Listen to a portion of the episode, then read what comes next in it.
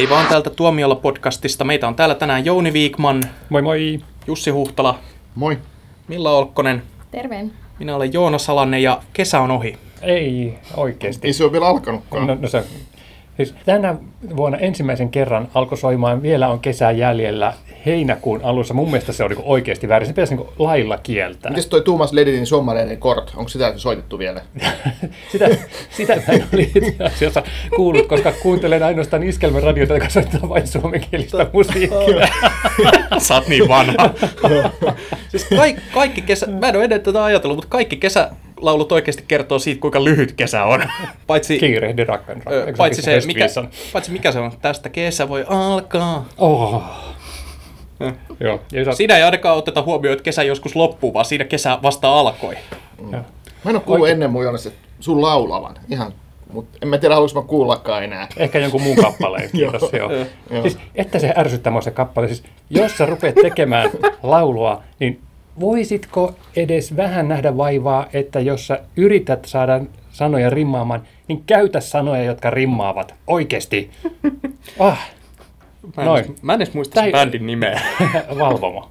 Olisikohan toi Oli jonkinlaista, muuten. jonkinlaista postmodernia riimittelyä, että ei tarvi välittää noista, noista tuota loppusoinnuista. Minun nuoruudessani välitettiin loppusoinnuista.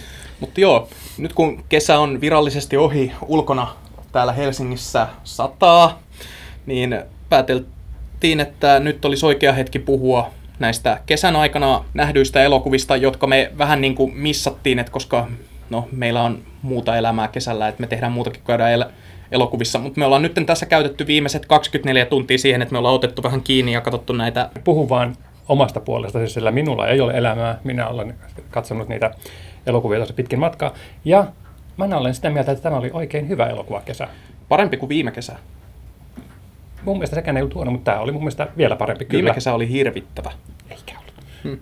Tämä on tosi positiivinen kesä ollut kaikin puolin. Jatko-osat on vähän niin kuin alisuorittanut lippulukulla Jenkeissä. Siitä on puhuttu paljon, että tämmöiset tuoreemmat konseptit on vetänyt aika hyvin, vaikka ne ei olisikaan mitään blockbuster-budjeteilla tehtyjä.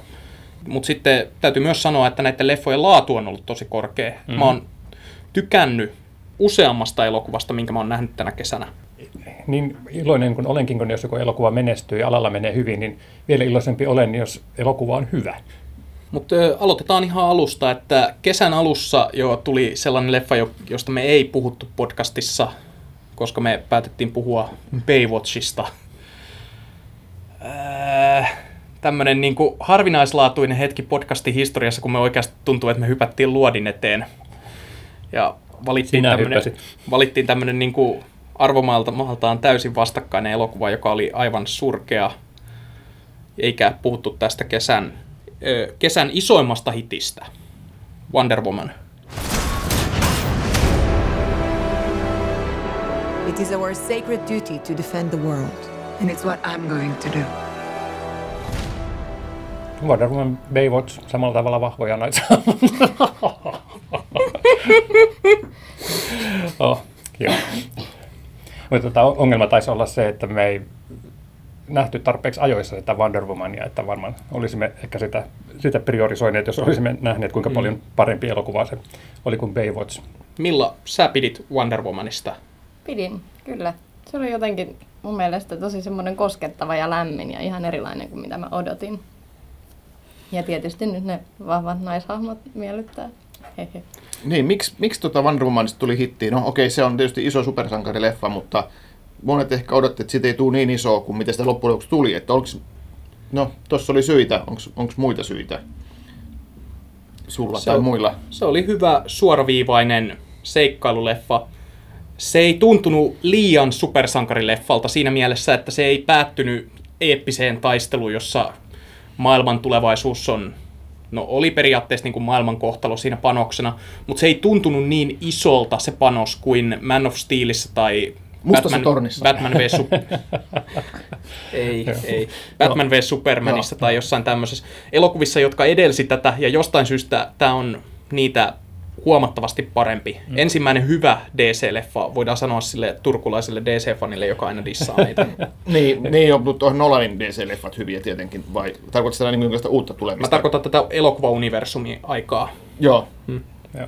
Mutta tässä oli ehkä just se, että kun tämä ei ollut Superman tai Batman, josta niin kuin olisi pakko pitää tai olet inhottava Marvel-fasisti, niin, niin tämä, musta tuntuu, että tämä ehkä onnistui puhuttelemaan yleisöjä ylitte näiden tämmöisten supersankarifanittajien piirien, että sitä kävi katsomassa vähän niin kuin muutkin kuin sitten nämä. Tai sitten ehkä tämä osio korvasi sitten sellaiset, tai jo- joiden mielestä naisten pitäisi pysyä poissa nörttipoikien tieltä, kun he katsovat telkkaria.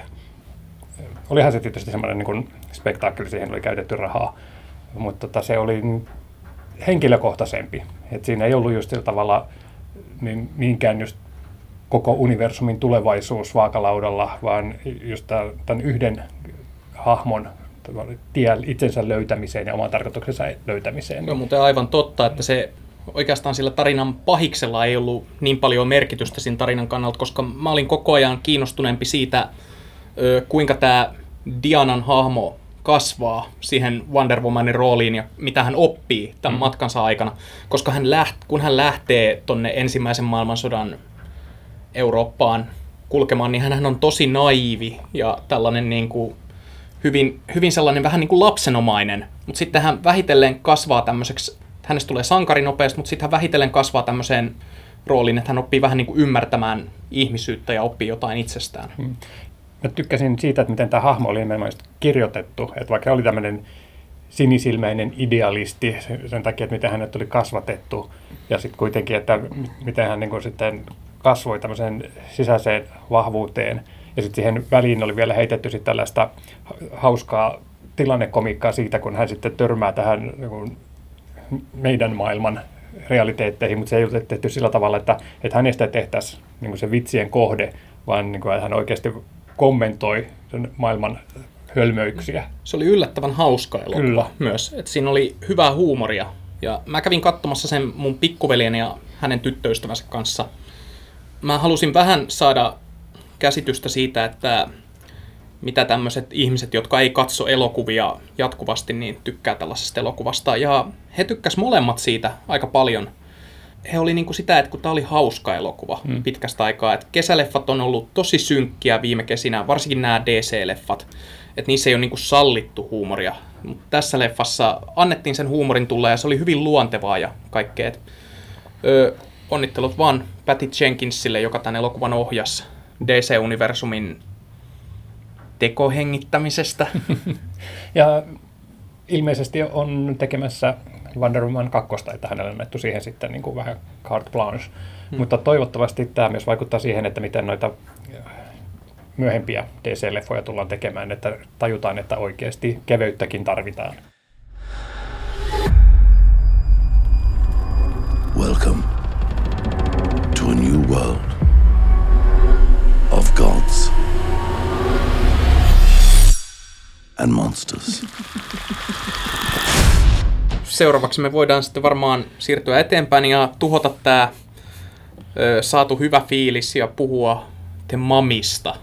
Vähän sama juttu kuin tämä DC-universumin kanssa, että tämä avaus tälle Universal-versumille näistä heidän klassisista hirviöistä, niin Universal Universumi. ei nyt paremman ilmaisun puutteessa, niin, niin, niin eihän se nyt oikein osunut maaliinsa, että kun sen olisi pitänyt olla leffa mamista tästä muumiohirviöstä, mutta oikeasti ketä nykyään pelottaa harsoihin kääritty kummajainen, joka kävelee hitaasti kädet ojossa. Että enemmän kannattaa jännittää sen puolesta, että kuinka lujaa Tom Cruise juoksee tällä kertaa. Niin Mutta hei, Tom Cruise juoksee kuin kone. Siis sen miehen juoksemista on vaan ilo katsoa valkokankaalla. Okei. Okay. Hänestä Toi- seuraavat Terminaattori. Niin tuo leffan nimikin on vähän tuolla, varsinkin kun Suomessa, kun sitä ei ole suomennettu, niin joku oli sanonut, että oli nähnyt pari teiniä jossain leffateatterin aulassa, että hei, mennäänkö kattoon toi mummi? Joo, joo, se oli minä. Siinäkö se oli? Joo. No niin, Joo. Se oli ihan kavala hetki, että kun siinä koittaa pidätellä nauraa. Mutta noihän se just on, että muumio suomeksi, niin mä, mulla on lapsena itsellä niin kuin se, että kun muistan, että kun tuli nämä alku, vanhat 90-luvun muumio-leffat, Joo, hyvä, että sanoo tämmöisiä alkuperäiset. Joo, ei, ei. Mä näin, kuinka Jouni mulkaisi. Mutta nämä 90-luvun muumiot, jotka oli semmoisia seikkailuleffoja. Ja hauskoja sellaisia. Joo, niin, niin niissä, niin se Muumio-nimi, mun mielestä se oli aina tosi siisti tavallaan semmoinen niinku kauhunimenä, koska Muumio, niin se vaan kuulostaa jotenkin semmoiselta mystiseltä tai hiukan pelottavalta jutulta. Mutta sitten kun se on, tuodaan Suomeen ja sitä nimeä ei saa kääntää te mami. Mm. Niin Saisi kääntää varmaan, jos niin, niin, haluat, niin se- niin mutta ei. Se kuulostaa vaan niinku semmoiselta, niinku, kun sä äännät sen te mami, mami, mami. Sä et voi toistella sitä ilman, että se muuttuu naurettavaksi jo heti alkuun. Mummi, mummi. No valitettavasti toi ei ollut ainut asia, mikä siinä elokuvassa oli vialla. Että se ongelma oli, että siitä tehtiin tämmöinen Tom Cruise-seikkailu, mutta sitten hänen hahmonsa oli oikeasti aika vastenmielinen ja ykkeröijä. Täytyy kuitenkin sanoa, että siinä oli tarpeeksi sellaisia vinkkejä siitä, että mitä tulevissa elokuvissa tässä samassa sarjassa on odotettavissa, että tota, mä, mä mielelläni näen sille jatkoa, mutta mä en mielelläni näe Mami kakkosta. Jotain hyvää, mitä siinä oli, niin en tietenkään enää muista tämän Muumion näyttelijän nimeä, mutta se oli mun mielestä upea.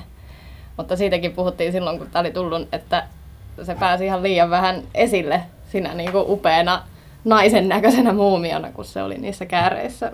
hän tuli kuvaan jonkin sellaisen reaktiokuvan kautta ja sitten sen jälkeen lähdettiin tietokoneefekteillä eteenpäin. Mm. Joo, ei, ei, ei jatkoon. Joo, nuorten katsojien keskittymiskyky ei riitä, jos valkokankaalla ei näe tarpeeksi CGI-tä. Mutta tästä köntsästä meidän ei vissiin ole tarvetta puhua enempää, vai onko teillä Ei. vielä mitään? Sanotaan, okay. tästä on tie vain ylöspäin. Joo, jossain vaiheessa Universal Universumissa nähdään oma Wonder Woman. Niin, Mutta, ö, Bride of Frankenstein. I did not start this war.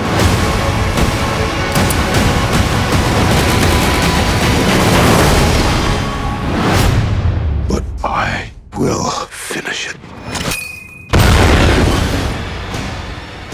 yksi kesän highlightteista Sota-apinoiden planeetasta, jonka mun oman järjen mukaan pitäisi olla nimeltään Apinoiden planeetan sota. Koska ne aiemmat leffat oli kuitenkin Apinoiden planeetan synty, Apinoiden planeetan vallankumous ja sitten tuli Sota Apinoiden planeetasta. Ne käänsi sen ihan vaan sen takia, että se on niinku, ö, linjassa näiden englanninkielisten nimien kanssa War of the Planet of the Apes. Mä pidän niistä 60-luvun leffoista ja, ja 60-70-luvun leffoista vaihtelevissa määrin. Mä oon pitänyt näistä uudelleenkäynnistyksistä, mutta täytyy kyllä sanoa, että siinä on semmoinen leffasarja, jolla on maailman kömpelöimät nimet sitten Pirates of Caribbeanin jälkeen. Hmm. The, off the, off Joo. Joo, mutta mä, mä syytän tästä niin kuin, tota, Taru Sormusten herrasta, että koska sillä oli älyttömän pitkä nimi ja, ja niillä tavallaan jatkoa sillä kanssa oli vielä ne lis, lisänimet. Ja mun ajatellut, että leffoista tuli hirveän pitkiä, paitsi niin kestoltaan myös nimiltä ja selkeän, kun tuli noin Taru Sormusten leffa, leffatuotannot ja, ja sitten aina ne studiopomot aina sanoo, käyttää perusteluina sitten, että hei, ei voi laittaa noin pitkää nimeä. Ai, ei voida vai, hei, kattokaa menestyneimmät leffat, niillä on kaikilla hirveän pitkät nimet, niin kuin Taru Sormusten herra 1, 2, 3, että ne on, ne on niin kuin antanut tämmöisen niin kuin mallin, että hei, pitkiä nimiä voi käyttää ja se on luvallista. Hmm. Hollywood ei enää käytä numeroita lainkaan. Niin, Iron Man totta. 3 on tainnut olla viimeinen. Niin, koska nykyään käytetään franchise-nimiä. Aivan jo, Avengers 2 kai ollut Avengers 2. Mä oli Avengers Mä- Age of Ultron. Joo. Toivottavasti Dome Karukoski pistää J.R.R. Tolkienin vastuuseen tässä elokuvassa. Mm. Että sille. Joo, mutta leffa, so, so, Sota Apinoiden planeetasta, Niin. oli hyvä. Mäkin yllätyin. En ollut nähnyt ainuttakaan Apinoiden planeetta-leffaa ja mä en kauheasti uskonut, että mä välttämättä pitäisin siitä. Mä olin tutustunut siihen vähän jutun kirjoittamisen yhteydessä etukäteen, mutta mä olin ihan ällistynyt. Se oli mun mielestä upea. Se ei ollut mun mielestä niin terävä kuin tämä uuden trilogian kakkososa, mutta tämä oli silti aika hyvä trilogian päätös. Kyllä. Et mä tykkäsin, että se oli tosi kunnianhimoinen, siinä oli, herätettiin tosi, siinä oli tosi niinku semmoisia laajoja kysymyksiä, mitä siinä käsiteltiin. Ja mä tavallaan tykkäsin, tykkään siitä näissä elokuvissa, että kuinka ne kaikki nämä kolme uutta Apinoiden planeetta-leffaa on saanut katsojat symppaamaan näitä apinoita ja ihmiskunnan tuhoa. Joo, ja ne on jotain semmoista niin kuin älyllistä, että ne ei ole semmoista pöljää toimintaa, mitä niin kuin kuitenkin tehdään tosi paljon, tai sanotaan semmoista, mikä on vain pelkkää tuommoista fantasiaviidettä. Niissä on joku semmoinen yhteiskunnallinen ja tällainen älyllinen näkemys, ja ne on tyylikkäästi tehtyjä leffoja. Ja, ja se on tosiaan hämmästyttävää, että mä inhoan kaikki digiörkkejä ja kaikkea, mutta ne on saanut, saatu, saanut nämä apinahahmot niin kuin tosi hyvin toimimaan. Joo, Joo, ne ja- on todella luontavan näköisiä. Ja, ja todistaa, että oikeasti äh, liikkeen kaappausteknologiallakin pystyy näyttelemään. Joo. Kiinnitin huomiota tässä kolmannessa elokuvassa. Mä en ole nyt katsonut sitä toista uudelleen, niin mä en tiedä, oliko se siinäkin sama, mutta tässä kolmannessa tämä on tosi paljon lähikuvia näistä apinoista. Ja se on mun mielestä tavallaan niin kuin just semmoinen aika hyvä ratkaisu, koska sitten näille näyttelijöille annetaan se mahdollisuus näytellä kasvoillaan ja tehdä niitä ilmeitä ja muuta. Ja se niin kuin toimi siinä elokuvassa tosi hyvin, että siinä tulee paljon semmoisia hienoja tunteellisia hetkiä, jotka nojaa just siihen, että otetaan lähikuva apinan Joo. Joo. naamasta. Että niin kuin tämä vaikka, kun tämä gorilla antaa sen kukkasen sille pikkutytölle. Ö, Ja joo, no, siis tämmöinen trailerihetki. Mm. Ja sitten kun tämä keskustelee tämä Caesar, tämä johtaja-apina, tämän Jar Jar Binks-apinan kanssa siellä jossain rakennuksessa lumen keskellä, niin siinäkin niin kun, kun tutelee tämmöinen koskettava hetki, että minullakin oli poikasia, niin siinäkin on lähikuviin luotetaan. Oi, minullakin oli poikasi. Jotenkin liikuttavaa. Joo, kuulla mun sanovan se. Ja siinä oli tosi paljon niitä semmoisia, niin kuin niitä apinoiden suhteita ja sellaista, mikä toi hirveästi kyllä lisää hmm. siihen. Ja just se, että ne apinat tuntui inhimillisempiltä kuin nämä ihmiset tässä, koska siinä periaatteessa se koko elokuvan teema oli niin kuin siinä, että Woody Harrelsonin esittämä kenraali vai eversti vai mikä hän nyt oli, niin oli symbolisesti luopunut ihmisyydestään taistellakseen sitä virusta vastaan. Mm. Mutta täytyy sanoa, että, että se oli mu- mun mielestä aika halpa ratkaisu käsikirjoituksellisesti, samoin kuin muutenkin se. Mä olen samaa mieltä, että tämä oli erittäin hyvä päätös tälle trilogialle, joka... Päätös? Onko se päätös jollakin? Jatko-osia aiotaan tehdä, Niin, niin, mutta mutta, tää- siis kyllä, kyllä jos, tää, on miten nähnyt sen lop, sen- jos on nähnyt sen lopun, niin tietää, että on yhden vaiheen loppu. Niin, kyllä. Niin, Mm. mm. niin, tota, siinä mielessä tämä, tämän leffan loppu oli kyllä niin tota, juosten kustu, ettei mitään rajaa. Että, että hei, oho, meillä on täyden leffan mitta valmiina. Mitäs jos niinku, nämä kuolis noin ja nämä kuolis noin ja sitten loppukuva, the end, puu. Joo, siinä oli, vähän, "What?" siinä oli vähän semmoista halpaa kristillistä kuvastoa kans lopussa, joka varmaan olisi aiheuttanut Nikolle näppylöitä, Niko Ikoselle meidän toimittajalle. Mutta et, ja sanotaan nyt, että se ei ollut täydellinen, että siinä oli yksi, niin kuin mä sanoin, niin se ei ollut yhtä hyvä kuin se toinen osa. Että tässä oli yksityiskohdissa vähän semmoista niin kuin, No Woody Harrelsonin hahmo oli aika yksiulotteinen pahis loppujen lopuksi. Mm. Mä en muista, koska mä oon viimeksi nähnyt elokuvassa näin yksiulotteisen pahiksen, kun nykyään on aika modernia tehdä niistä semmosia moniulotteisia. Öö, ja se tarina vähän rönsyili, eikä se oikein, se ei, oikein, se, se ei oikein pysynyt kasassa, ja sitten mun mielestä se huumori oli vähän väkisin vängettyä sinne mukaan. Varsinkin siinä lopussa, kun se yhtäkkiä se tarinan sävy muuttuu semmoisesta keskitysleirikuvauksesta semmoiseksi niinku Great Escape-tyyliseksi jutuksi. Joo, se, se ongelma oli, että se loppui siinä vaiheessa, kun kaikki se, mit- mit- mitä oltiin rakenneltu, olisi pitänyt alkaa. Että koko leffa on tavallaan niin kuin koko ajan oli johtamassa johonkin tähän sen suureen yhteenoton sotaan apinoiden planeetasta. Sitten okei, okay, hei, sota alkaa. The end. Ja, ja sitten tota, Mutta se sota oli jo käynnissä, että Joo. sehän oli käytännössä niin kuin ihmisten loppu. Mm, kuitenkin kaikki se, mitä siinä puhuttiin siitä näiden ihmisryhmienkin välisestä yhteenotosta, mitä, niin kuin, mihin se oli viemässä, niin ne kaikki ei jotenkin kesken. Mutta mä ajattelin ihan samaa tätä Great Escape-juttua, ja sen lisäksi, että siinä oli hauskaa, että, että oltiin hyödynnetty, annettu näille apinahahmoille semmoista Hollywood-glamouria näillä lähikuvilla. Että se oli ihan totta, että sitä ei ollut aikaisemmin käytetty yhtä paljon, koska niin kun ei vielä teknologia ollut tarpeeksi hyvä niin totta, näyttämään näitä digitaalisesti luotuja hahmoja niin läheltä. Toinen oli just se, että tässä hyödynnettiin sitä, että, ne, että okei, nämä apinat on ehkä inhimillisempiä kuin nämä ihmishahmot, mutta ne on myös edelleen apinoita ja ne käyttäytyy apinamaisesti. Ja mä tykkäsin niistä semmoisista pikkusista jutuista, esimerkiksi kun nämä spoilamatta, kun nämä poikaset niin. Mun mielestä tuossa on niin kuin, tässä Apinoiden planeetta elokuvasarjassa on kuitenkin se jotenkin hienoa, että hei, aikoinaanhan sanottiin, että okei, että apinat ei pysty kirjoittaa Shakespearein tota, teoksia, jos niille antaa, vaikka kuinka paljon niille antaisi tuoda kirjoituskoneet. Mutta että tämmöisestä apinalaumasta pystyy tekemään elokuvan, joka on parempi kuin missä on vaikka Tom Cruise tai jotain muita, muita tota leffatähtiä. Että ei tarvita mitään Tomppa Cruiseja ja tämmöisiä, että pannaan vaan karvasia apinoita niin taistelemaan keskenään ja muutama ihminen sinne sekaan, niin sekin, siitäkin saa hyvän leffa. There are 400,000 men on this beach.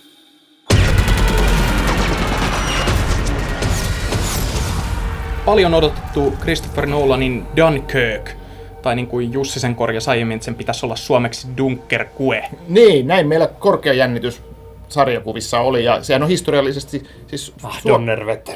Niin, ja sitten, tai siis oikeasti suomeksihan se on Dunkerque, Dunkirk, Dunkirk, mm. miten se laustaankaan samalla lailla. Se mutta äänetään eri- Dun- Dunkirk, Joo. äänetään, mutta Joo, et, mutta- niin, kirjoitusasu on erilainen. Joo, ranskalainen kirjoitusasu pitäisi olla. Joo. Mm. Joo. Mutta että koska Kyllä elämme pi- tämmöisessä anglosaksisessa maailmassa, niin eihän, eihän tämmöisiä nyt haluta sitten mitenkään nyt niin kuin lokalisoida tai kääntää. Mm. Mutta leffa on silti loistava, eihän, sillä, eihän si- siitä ei pääse mihinkään. On aivan mahtava. Niin, ja mä käsitin, että olette nähnyt sen ihan imaksilta. Ei, Ei, ei, ole valitettavasti. nähty.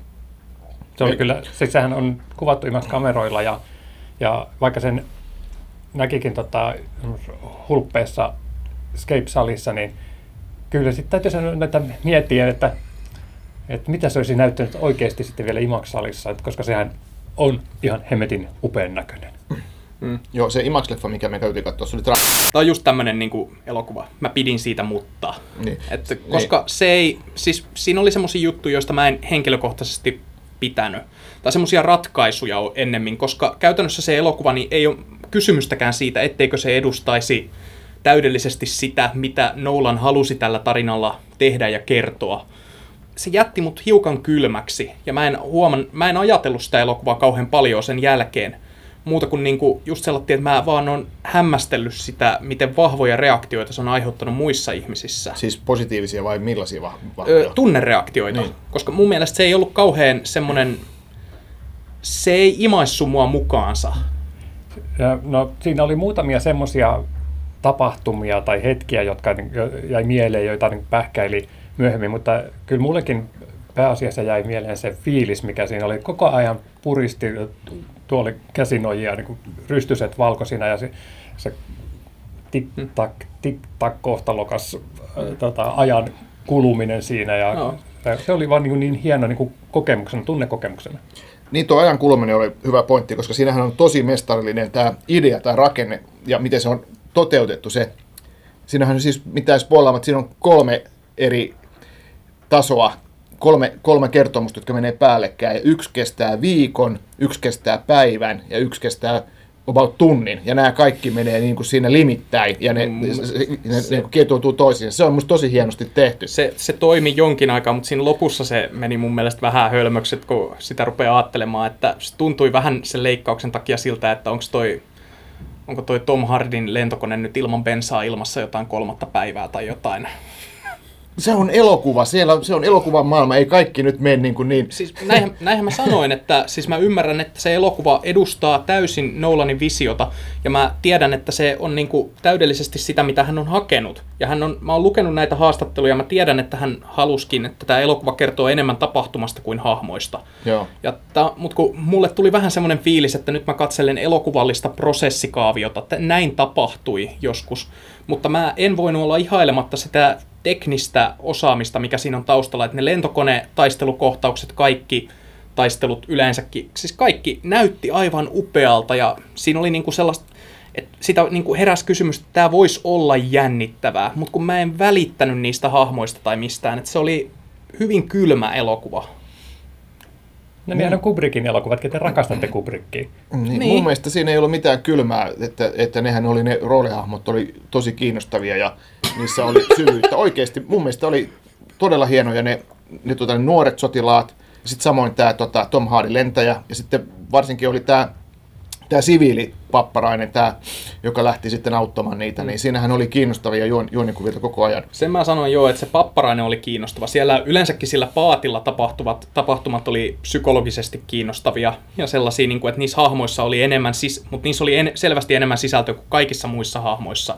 Tom Hardin lentäjä, mä en olisi välittänyt hänestä ollenkaan, mä en olisi edes tajunnut, sitä, että se on yksi tietty hahmo, jota siinä seurataan, ellei se olisi ollut just Tom Hardy. Hmm.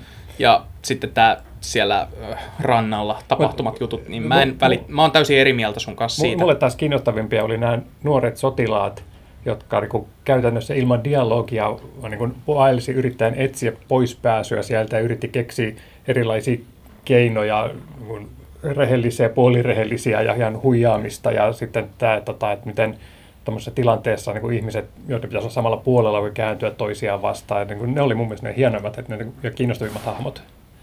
Joo, sehän oli just, että et sille, että siinä ei mitään sillä, sillä tavalla sankareita ollut. No, ehkä se Tom Hardy tyyppi oli, mutta just nämä, nämä, niin kuin nämä jalkavä, jalkaväkisotilaat, niin nehän oli semmoisia, just vähän niin kuin ne kikkaili siinä, että miten ne pääsee sinne laivaan ja siellä tapahtui tämmöisiä just näitä ristiriitoja ja, ja se oli niin kuin mun mielestä just virkistävä erilaista sotaelokuvalle, että, että siinähän oli loppujen lopuksi semmoista niin kuin NS taistelua oli kuitenkin aika vähän, mm. taistelu, niin kuin sot, sot, sotilaallisia niin kuin semmoisia yhteenottoja. Mm. Mulla tuli lähinnä mieleen joku Tora Tora Tora jossain kohtaa, kun mä kattelin tota, että mä aloin miettimään sitä, että tää on, mitä, mistä elokuvasta tämä mua muistuttaa. Ja sitten mä muistin Tora Tora Toran. Se on hieno leffa. Joo, ja Midwayn taistelut, näin 70-luvun, Joo, 60-luvun. mutta tämmöiset hyvin, tämmöiset niinku hyvin ö, historiallisesti, faktuaalisesti tarkat elokuvat, semmoiset niinku, joissa niinku kuvataan sitä taistelua eri puolilta ja kaikin puolin. No, Suomessa varmaan joku Tali-ihantala, joka ei ole hyvä. Hmm. Mutta tämmöisiä niinku samantyylisiä, että niissä ei oikeastaan niinku se hahmoihin samaistuminen tai tämä ei ole se pointti, vaan just se tapahtumien seuraaminen. Samalla tavalla mä pystyn Tora Tora Toraa katsomaan semmoisena, niinku, että upeana action-pläjäyksenä, että se toiminta on upeaa ja mä ihailen sitä mittakaavaa ja kaikkea, niin samalla tavalla mä katsoin Dunkirkia, jo, jossa on hyvin paljon kunnianhimoa ja ajatusta, mutta mä en vaan päässyt siihen samalla tavalla sisälle kuin te. Sori, ei, ei kaikki elokuvat voi, sota-elokuvat voi olla sua miellyttäviä Pearl Harboreita. Toi on alhaista. ei, ei ole, mä tunnustan, että mä tykkäsin siitä. Mutta että just kun katsoo Dunkirkia, miten mestarallista se oli mun mielestä tehty ja miten upea, upea rakenne, upea kuvaus, kaikki, kaikki niin uskottavaa ja, ja, ja tota, toden tuntusta, mutta samalla siinä oli semmoinen niin elokuvan maailma, että just mietin, että okei, Suomesta tulee tuntematon sotilas, että mitä se on niin kuin tähän verrattuna. Mm. Että, että jotenkin toi Nolanin nerous mun mielestä tuli tuossa niin, kuin niin ilmi. No, no, mutta ehkä no. me voidaan siirtyä eteenpäin tästä vähitellen. Ei, ei, kun hehkutetaan Dunkirkia nyt vielä vartti. Dunkirk, Dunkirk. Mä, mä sanon vielä sen, että mä katsoin tämän pienessä pohjanmaalaisessa elokuvateatterissa, missä nyt ei ole ehkä parhaat puitteet, mutta ihana teatteri. Ne on ihan yhtä hyvät kuin muuallakin Suomessa.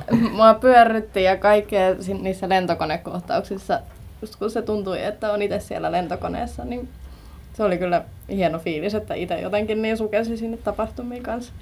Sullakin oli just semmoinen tota, en, enempi tämmöinen fiiliskokemus Juu, kuin taas semmoinen niin kuin henkilösamastumiskokemus. Joo. Joo. Mm. Ehkä se mua siinä häiritsee, että mä näen siitä selvästi, että Nolan on Kubrickinsa katsonut, koska siinä oli hyvin tämmöistä teknistä, teknistä Kubrick-rakentelua. Että niin kuin alussa aloitetaan niin kuin teksteillä, että erotellaan, että tässä on maa, meri, ilma ja sitten nämä eri aikatasot ja kaikki, leikkaaminen ja kuvitus ja kaikki.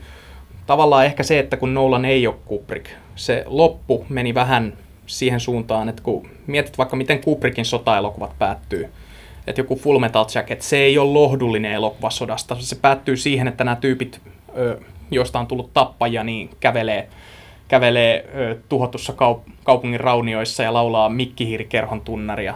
Niin tässä ei ollut sitä samaa. Tämä oli enemmän tämmöinen paatoksellinen Spielberg-lopetus.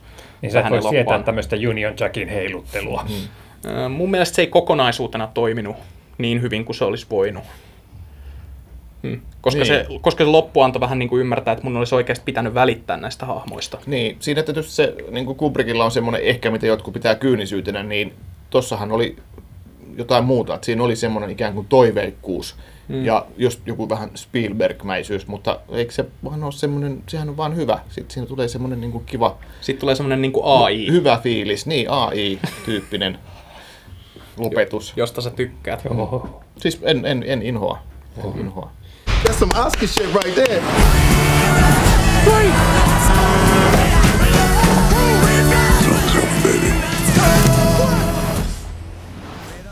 Voi- Voisimmeko mainita mulle tuossa semmoinen aasin silta tästä Dunkirkista semmoisen leffan kuin Baby Driver, ootte sitä nähnyt? Oon nähnyt. Ei. Joo. Mä näin ne parin päivän välein. Ja kun mä olin katsonut Dunkirkin, mä mietin, että okei, että tässä, tässä se on, että tämän upeampaa äänimiksausta ei kyllä tule tänä vuonna enää ta, niin kuin, olemaan. Tämä on niin kuin selvä voittaja seuraavassa Oscar-kaalassa. Ja sitten mä menin katsoa Baby Driver. Damn it. Hmm. Siis se, se on niin, niin hienosti, miten siinä on miksattu tämä ääniraita näihin tapahtumiin. Se oli vain ihan uskomattoman loistavaa. No, Baby Driver on ollut tämän kesän yllätyshitti. et vetänyt yllättävän hyvin lipputuloja Pohjois-Amerikassa, jos, joka on kuitenkin studioille edelleen se kaikkein tärkein markkina-alue. Ja mikä tärkeintä, se on myös hyvä elokuva. Tämmönen, no siis mä ajattelisin, että se oli enemmän, se, oli, se on enemmän semmoinen siirappinen rakkaustarina kuin keikkaelokuva, johon se on kuitenkin puettu. Mm. Ja mä tavallaan tykkäsin just siitä, että kuinka kieliposkessa se oli tehty ja semmoinen, niin kuin, että sä et oikein saa selvää, millä aikakaudella nämä hahmot elää. Joo. Ja se, tota, se, oli, se oli vähän sama, samaa kartia kuin tämä tota, Edgar Wrightin Cornetto-trilogia, eli Saman ohjaajan niin, niin, Shaun of the Dead, Hot Fuzz ja End of the World jotka niin tavallaan semmoisia niin pastissa ja tietystä lajityypistä, jotka on mm. kuitenkin samalla myös hirvittävän hauskoja ja toimivia elokuvia. Ja tämäkin oli vähän semmoinen, että oliko tämä nyt sitten niin kuin neljäs osa tähän trilogiaan, että, että hänen näkemyksensä keikkaleffasta, mutta kuitenkin se Ihan oli... toi neljäs osa trilogiaa. niin, niin, tota, että oliko se kuitenkin sitten äh, tarkoituksella semmoiseksi ajateltu, koska kuitenkin se oli niin oma, omanlaatuisensa tapaus. Mm. Tässähän oli sitäkin yhdistävää tekijää näihin Edgar Wrightin aiempiin leffoihin, tämä musiikin käyttö. Mm kun Wrightilla, niin kuin Shaun of the Deadissä on tämä ihan hillittömän hauska kohtaus, kun ne mätkii Queenin Don't Stop Me Now tahdissa zombeja krikettimailoilla. Ja tässä leffassa sitten taas on, ö, käytetään Queenin jotain toista kappaletta, jota mä en nyt muista. Tota...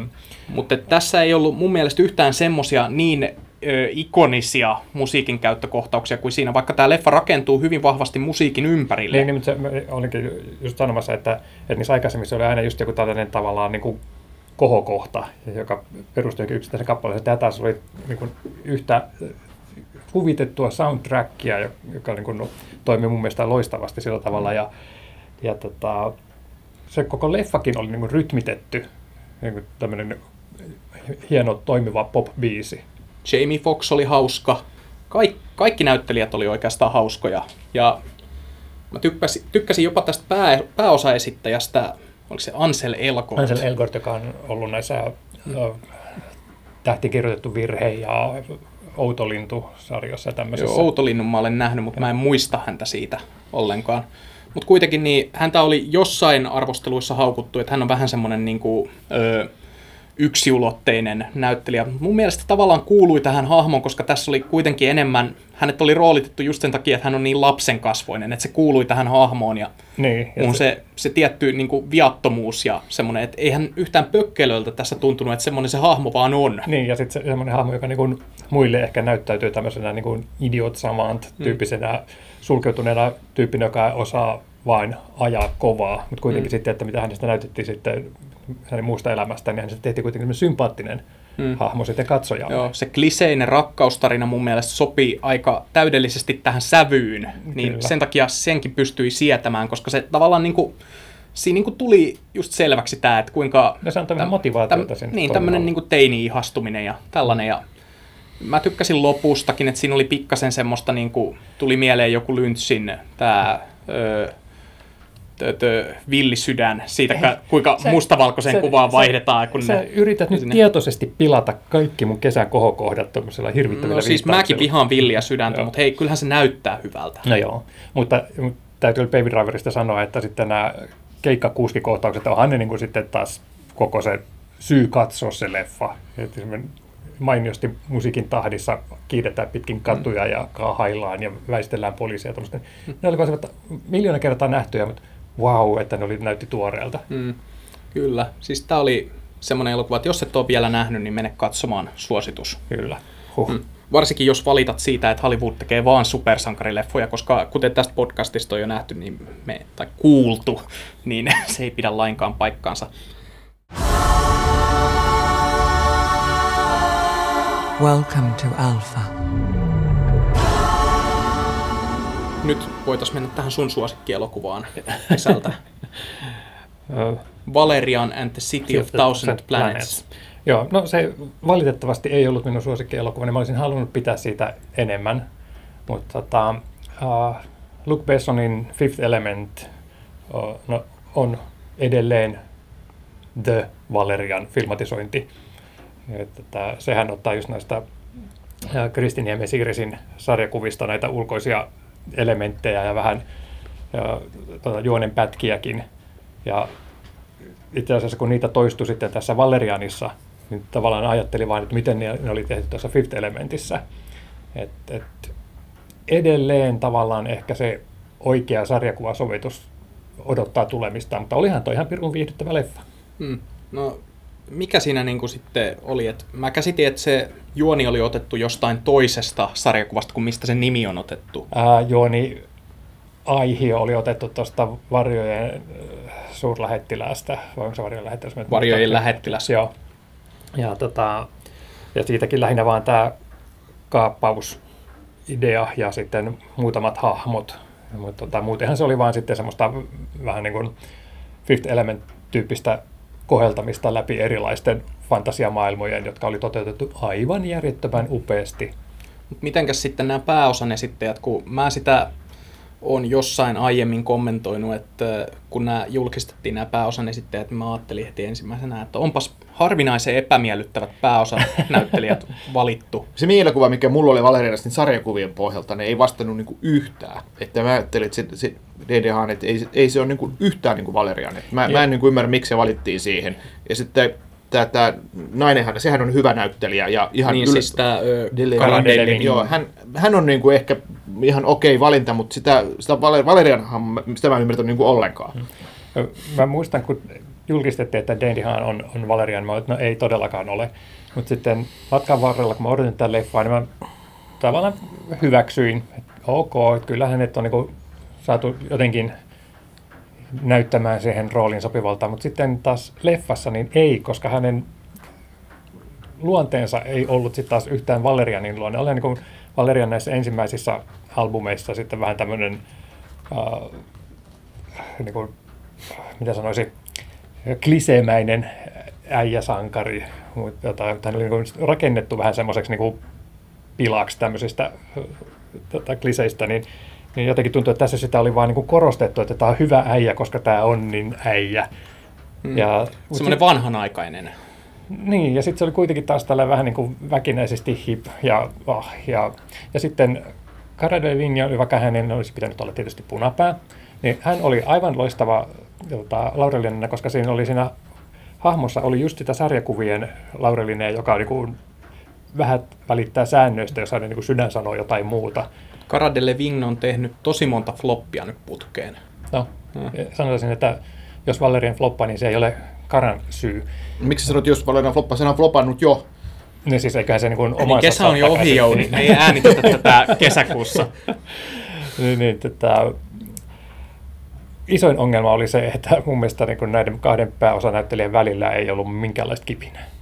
Mä oon kuullut tätä samaa useammasta osoitteesta, että se varmaan pitää paikkansa. Että Dane Haanista mulla tulee aina vähän semmoinen fiilis, että koska ehkä se johtuu siitä, että mä muistan hänet Chroniclesta todella hyvin, niin, niin että kun hänessä on aina vähän semmoista niin kuin synkkää vipaa, että sä odotat, että hän hajoaa jossain kohtaa tai niin kuin tekee jotain hyvin kyseenalaista, että siis kun mä kattelin näitä kuvia, mitä tästä elokuvasta on julkaistu, missä hän on, niin hän näyttää ihan, hän tuo mieleen jonkun Anakin Skywalkerin näistä prequeleista. Aika hyvä vertaus, niin. mutta kun sarjakuvissa just on se idea, että nämä kinastelee ja nahistelee keskenään, mutta ne on kuitenkin hyvä työpari ja ne välittää toisistaan. Mutta sitten tässä oli jotenkin niin pakosti laitettu sillä tavalla, että heti suurin piirtein ensimmäinen dialoginsa on, että Dane DeHaan kysyy tältä Laurelille, että menetkö kanssani naimisiin. What? Ei, ei näin. Mutta tota, näytti hyvältä. Mä tykkäsin siitä äh, todella niin hölmöltä, hölmöstä kujanjuoksusta erilaisten maailmojen läpi, että joissa tavallaan ei ollut mitään niin kuin, jotka olisi voinut oikeastaan jättää pois ilman, että juoni olisi siitä kärsinyt, mutta ne oli vain niin kuin hirvittäin viihdyttäviä seurata. Olisin halunnut tykätä enemmän. Mutta elokuva, josta en olisi halunnut pitää enempää, koska pidin siitä paljon. Hieno aasin siltä siirtymä. Uh, Spider-Man Homecoming. Sort of thing. Can't you just be a friendly neighborhood Spider-Man? Legomi, Legomi! On, on näköjään semmoinen hahmo, jonka tarina voi aloittaa alusta vaikka kuinka monta kertaa, ja se aina vaan toimii. Niin, tota, siinähän ei tavallaan, niin kuin, onneksi nyt tällä kertaa kerrottu sitä alkua tota, uudestaan, vaikkahan se, niin kuin, vaikka se lähtikin alusta ta- tavallaan, mutta edettiin se Spider-Manin syntytarina siinä ikään kuin kertomatta, ja mikä on ihan ok, koska se nyt on viimeisen 15 vuoden aikana kerrottu pari kertaa jo, Kyllä. niin, niin ihan turha, mutta joo, Tom Holland, sehän on tosi hyvä, oli tässä u- uutena hämähäkkimiehenä, ja mun mielestä se, mikä tässä oli kiva, että jotenkin, no, vaikka hänkin nyt oli ehkä pikkasen vanhempi kuin oma roolihahmonsa, mutta Spider-Man hän on teinipoika, ja se näytti niin kuin teinipojalta, ja, ja se niin kuin oli tämmöinen, niin kuin, miten nyt sanoisi, high school komedia, niin kuin, tai tämmöiseen niin kuin ympäristöön sijoittuva, ja siinä oli huumoria, ja siksi mä tykkäsin, että, että siitä ei tehty tästä teinihahmosta tämmöistä niin kuin lihaksikasta niin kuin äijää, mikä, mikä niin kuin, on ollut vähän niin kuin vaarana näissä, näissä tota, aiemmissa leffoissa, että, että se ikään kuin kasvaa liian vanhaksi liian nopeasti, ja sitä tulee semmoinen lihaskimppu, kolmekymppinen tyyppi, kun se on todellisuudessa roolihahmo, sehän on 15-vuotias tai jotain. Toby Niin kuin- Maguire, lihaskin. No, sanotaan näin, ainakin jos ei nyt lihaskimppu, niin ainakin ihan selvästi yli-ikäinen. Että 30-vuotias tyyppi näyttelee 15-vuotiaista, ei siinä ole niin mitään järkeä. Ja, sitten, ja, ja tässä oli, niin kuin, vaikka toki on kai jo 20-vuotias, mutta ku- kuitenkin, että se, se oli uskottavasti tämmöinen niin kuin koulupojan näköinen. Ja, ja todella niin kuin fyysisesti mahtava näyttelijä, muutenkin sopi, sopi niin kuin rooliin. Ja leffa oli hauska ja viihdyttävä, että oikeasti tosi positiivinen yllätys.